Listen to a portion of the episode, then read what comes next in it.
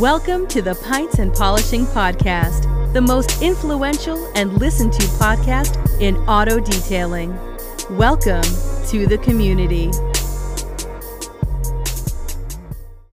Hi, everyone, and welcome to the Pints and Polishing Podcast. This is Nick, live from Las Vegas in my VR shop, and it's another episode of the Detailed Car Collection. We got an interesting show today. We got to talk about a product launch, but I want to get started today talking about Amelia Island, one of the big auctions of the year. Uh, it's always always comes after Scottsdale, and we got some interesting data. We got some interesting points. The market seems hot to a lot of people that have never watched many auctions, and I know that we've talked about it on this uh, detailed car collection episode before you know, be careful who you listen to. Uh, when it comes to these types of cars, these types of auctions, you can't take it year by year. You really need to look at data across the board over a 5, 10, 20 year period. So let's run through some things that took place. The auctions did a total of $127 million, which many people celebrated over the weekend in the car world. But look, 2016, these auctions did 140 million. So what do we see from that number? Growth has slowed. We've started to see a plateau. Certain parts of the market are obviously very, very hot. There's no reason to say otherwise. People get really, really bent out of shape when when you tell the truth about this stuff. But there's going to be things that show that parts of the the, the collector car market are extremely hot still. But you're going to see that overall, we're starting to see some signs that some things are slowing down. Uh, you had a couple F40s Ferrari sell that's always a big deal. Those are special cars. Uh, you also saw a lot of pre auction and private sales go through. Uh, you would have to kind of be uh, in tune with that market. But I think some Porsche 959s exchanged hands privately. You had, uh, you know, some other things that I was made aware of that that that exchange hands for some pretty significant money. Now, 1937 Talbot Lago it's an Art Deco car. Takes home the grand prize of a $13.4 million sale. You had a 1955 Porsche 550 Spider sell for 4.2 million. That was the second place car. Let's run through some more modern cars. You had a 15 LaFerrari go for 3.6. You had a 2020 McLaren Speedtail Coupe go for 2.7. Then you had a Bugatti Chiron 19, 3.36. To me, those numbers are pretty in line. You know, people here, you know, La Ferrari to me is still a special vehicle. That'll always carry weight. That number may come down quite a bit as the economy starts to tighten here. You might see that go for 2.5, 2.1. Uh, but you know, three six is a fair price for the market we're in today. Bugattis, it is what it is. That's the price. Uh, Speedtail, 2.7 million. You know, that's a really cool car. I see why that happened. But I'm going to share one of the results. A 1967 Toyota 2000 GT Coupe went for 2.5 million and it was now the largest Japanese sale of all time. I, I think that's pretty cool. You know, that's not something that a lot of people are going to talk about. It wasn't certainly something that was brought up to me uh, when I started digging through the information from the auction to have that be the number one Japanese sale of all time, I think that's pretty cool. Now, would I want to own a 1967 2000 GT from Toyota? No, but uh, it, it's definitely collectible. It, it, it's one of those cars. It's going to be interesting to see its trajectory. This would be a car that I would highlight, and I'll tell you right now, this is now highlighted uh, in my research from here on out. I'm going to really be interested to see what these Japanese type of cars do. You know, skylines, those type of things what is that market going to be? Because they're special to a certain group. And we have a big sale here in Vegas. Uh, uh, uh, a JDM rental company is selling a bunch of these types of Skylines, GTRs, those types of things. So this Toyota sale to me was was very very eye opening. What what a cool thing to go to sale and, and, and to have that number. Look, the Porsche market is still hot. I think they sold 100% of every Porsche that was out there. They had some record sales uh, from some builders and, and whatnot. Uh, I think there were some detailers involved in, in, some of those sales.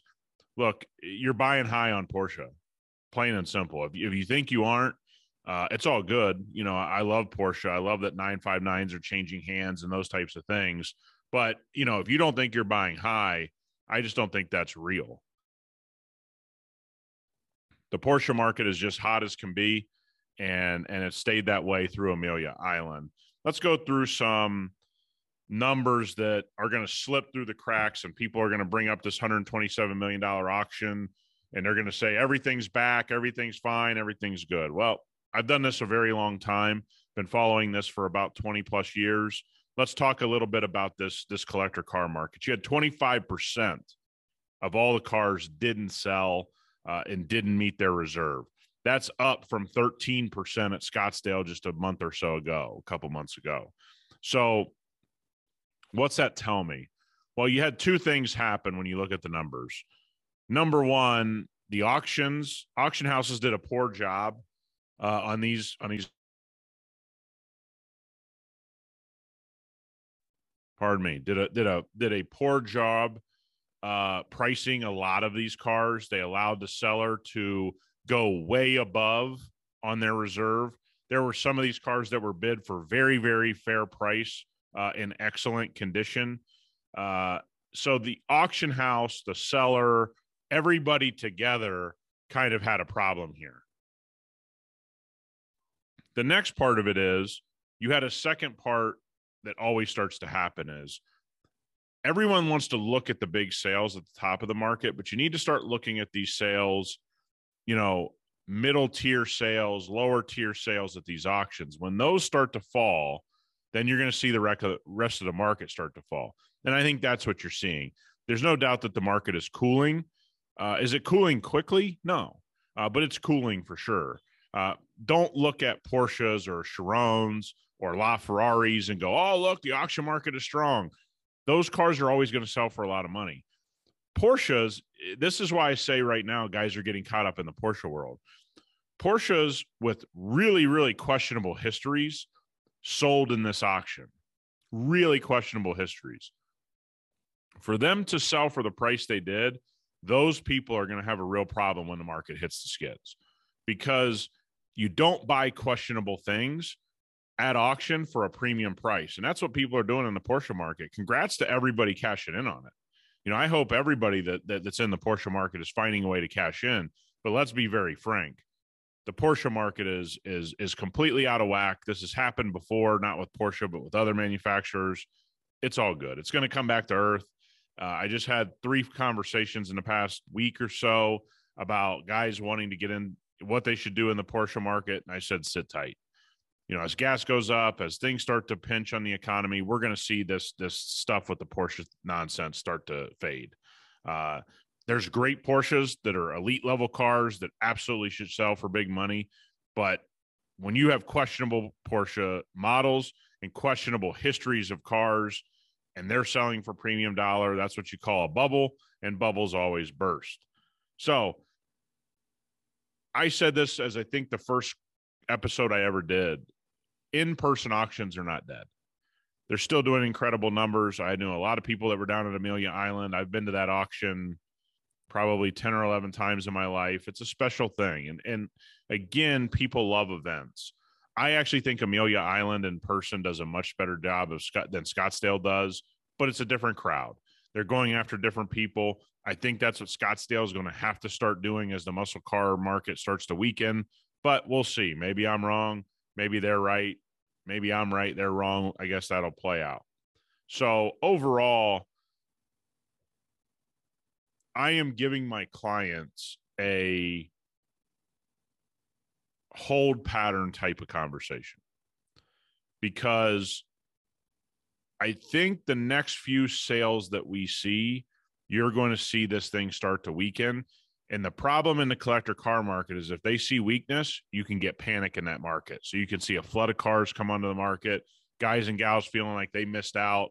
We're going to see what happens here. If the stuff around the world doesn't get any better, you're going to see a real pinch on the collector car market. Again, special vehicles are always going to sell for a lot of money. Don't look at just that. Second part of today's episode is real, real exciting for me. Okay. So I'm somebody that has transitioned his business to using things that aren't exactly APCs all the time uh, to clean interiors. So I've always liked these more well balanced interior cleaners uh, that companies tried to come out with. They all kind of left me wanting more. We're ready to announce. Many of you know we've been working on this product a long time. And it's a product that I'm extremely, extremely proud of. It's Hyper Clean Revive. It's a quick interior cleaner. This is a cleaner that is so universal, so good that this is the one product my team of guys has been most mad we've been out of while we were finishing up development of our coatings, of Fuego, of all of those different things. Here's the reality my guys have been waiting on Revive and bothering me about Revive more than any product that we have in development. This product is designed for modern interiors and the complexity that we face as detailers with all the different surfaces in a modern car. You have plastics, you have vinyls, you have leather, you have rubber, you have piano trim, and now you have massive screens going from end to end on the front front end of your car. Look at the Porsche Taycan as an example. That screen goes from one side of the car to the other without a break, basically. And so now we have to face the fact that we need a product that's great on screens, but can also clean dirty leather, also can clean up a steering wheel, can get the baby seat clean in the back, can clean up this, can can clean up this plastic, can clean up this door handle, can it's really becoming complex of what manufacturers are doing inside the car. So, Hyper Clean Revive is really about that. Designing something that works well universal but has a really really insane finish to it. What I mean by that is there's no residue left behind. It gives you nice matte finish and when you do when you use it on screens, you'll see give a couple spritzes on a towel, wipe the screen, flip it over, buff it. It is spotless and it's bright and there's no streaking, which we have fought in my business with interior products since the screen came out. Don't have to do that anymore. You want a clean leather seat, then you want to hop and you want to clean the screen, uh, you know, on a tie Taycan end to end couple spritzes on the towel, wipe it, flip it over to a dry side, buff it. Your screen is golden. You've cleaned the leather, you've cleaned the screen, you've cleaned the the, the steering wheel, you've cleaned the, the gauges. Uh, in, in older cars, this is a universal product. It has an insane cleaning power. So, where guys are going to love this product is when you agitate it. Okay. If you are somebody that uses a brush if you're somebody that uses some type of scrub pad, uh, you know, type of, of, of microfiber scrub, you know, pads that we see coming out, this product's for you. It's going to foam, it's going to clean, it's going to give you all kinds of action. This is the best interior cleaner on the market. It's not close. The next thing is the smell is great. Okay. We did not want an overpowering smell. We didn't want an additive smell. We didn't want it to feel fake. We wanted to feel like what was in the product. So when you look at the makeup of this product, it, it's a very, very clean product. So it smells clean. It doesn't leave an odor behind. So you get into your client's car, you know, anybody with a nice vehicle does not want a heavy smell left behind as that I found in my business and most of yours. So you get in, you clean the car up. It leaves a very clean and fresh smell. It doesn't feel fake. You know, you got a lot of cleaners on the market where they're trying to add a scent. We didn't have to add a scent. The the products we used and we designed this this this chemical with provide a very very clean, simple smell. I think most of you will just find it it's insane and it's a great great smell on that product. The one thing I love about this product is it leaves nothing behind. It's a pure cleaner. So if you want to come in afterwards and use an LVP product, you want to use uh, some type of, of protectant, you want to use anything like that, this product's not going to stand in your way. All too often, what I see in interior products is they're trying to do too much. And then when they try to do too much, you can't wipe a screen because the, the chemicals that you need to leave that that that protection behind really affect you wiping a navigation screen, really affect you wiping piano black trim. Okay. So what you want in an interior detailer, in my estimation, in my my belief system, is you want something that leaves the surface as clean as possible with no residue. There's going to be no residue. And again, even if you use too heavy of an APC, you'll get in there and you'll kind of see that film on a seat, that little white kind of like like whitish. You have to look real hard, but I'm very particular about how I like interiors. You get that really, really, really weird uh, residue that starts popping up. This is residue free. It is unbelievable. It's the product I'm telling you, my guys are begging for the most of any product that they test and try and whatever. This was the product that's been a home run. This is a product that we have to get back in stock at, at my business because these guys won't get off my back. It's it's a really great product, and I'm sure you're all going to enjoy it. Look for the launch. Okay. We're we're going to be launching this product sometime next week. Okay. But look for the launch. We're going to be doing some stuff on Instagram. We're going to be doing some stuff on the episodes. You're going to hear about it a little bit more. This is a product we're proud of. I hope everyone has a great weekend and look out for Hyper Clean Revive. I'll talk to you guys next week.